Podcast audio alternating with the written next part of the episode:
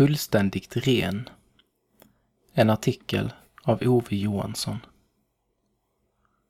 Googlar man på Stilla veckan får man veta att veckans första dagar kallas för blåmåndagen och vita tisdagen.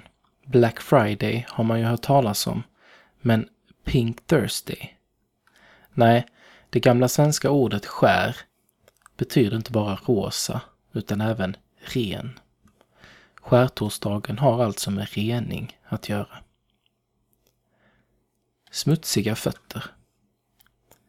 På torsdagen före påsk tvättade Jesus lärjungarnas fötter. De hade kommit vandrande från norra Galileen via nuvarande Jordanien uppför den stora stigningen från Döda havet och Jeriko till Jerusalem. Nu var de i huvudstaden. Jesus visste att han skulle dö. Lärjungarna hoppades på storverk. Då ordnade Jesus en påskmåltid, en dag för tidigt, och utan lamm. Bröd och vin fanns där, inte så mycket mer. Att skölja rent ömma fötter med ljummet vatten, kanske med olivolja i, var en hedersbevisning mot gästerna före en festlig måltid. Tvättandet var en slavgöra, den yngste tjänarens jobb, vilket man kan förstå när man tänker på kvaliteten på den tidens skor och vägar. Med tanke på vandringen som Jesus och lärjungarna gjort så är det klart att de var smutsiga om tårna.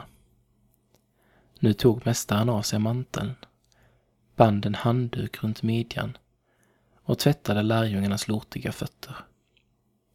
Jesus böjde sig ner mot stinkande, svettiga, såriga fötter och gjorde dem rena med varsamma händer.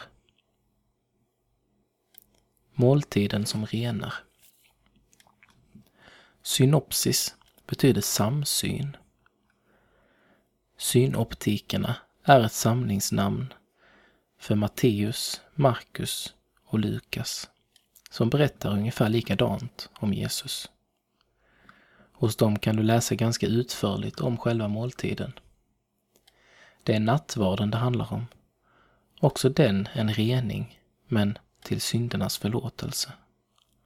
Aposteln Paulus sammanfattar måltiden i Första Korintierbrevet 11, vers 23-26. Den natt då Herren Jesus blev förrådd tog han ett bröd, tackade Gud, bröt det och sa Detta är min kropp som blir utgiven för er. Gör detta för att minnas mig. På samma sätt tog han bägaren efter måltiden och sa Denna bägare är det nya förbundet i mitt blod. Så ofta ni dricker av den, gör det för att minnas mig. Så ofta ni äter detta bröd och dricker denna bägare förkunnar ni Herrens död till dess han kommer. Vatten som renar. När nu de andra evangelisterna redan skrivit så utförligt om måltiden väljer Johannes att berätta om när Jesus tvättade lärjungarnas fötter. Petrus protesterade mot att Jesus skulle göra slavjobbet.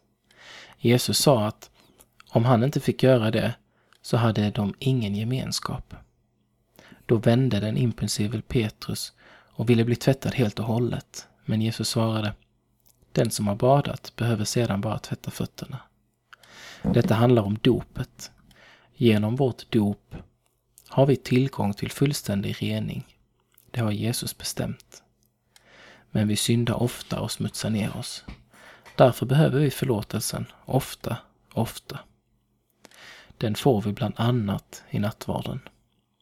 Så handlar skärtorsdagen om rening på två sätt, både i dopet och i nattvarden. Din skärtorsdag kan du naturligtvis tillbringa hur du vill. Men ett gott kristet sätt att fira den på är att tacka för sitt dop och söka sig till en gemenskap där nattvardsbordet dukas. På den första skärtorsdagen bjöd Jesus tolv män till bords. De skulle alla snart svika honom av rädsla. Nu bjuder han dig och mig till bords och alla kristna runt hela jorden. Det är stort. Och trots vår svaghet duger vi som vittnen, precis som de första lärjungarna. Sång. Kom, nådebordet är dukat, med bröd och med vin för vår skull. Kom, ni som hungrar och törstar, här kan ni mätta er själ. Välkommen, Herren erbjuder. Han ger ur sin märkta hand. Ät av det bröd som är frälsning. Drick av det blod som ger liv. Bön. Tack Jesus för att vi får ta del av din kropp och ditt blod genom nattvarden. Vi tackar dig för att du vill tvätta våra fötter och ber om en vilja att göra detsamma för våra medmänniskor. Amen.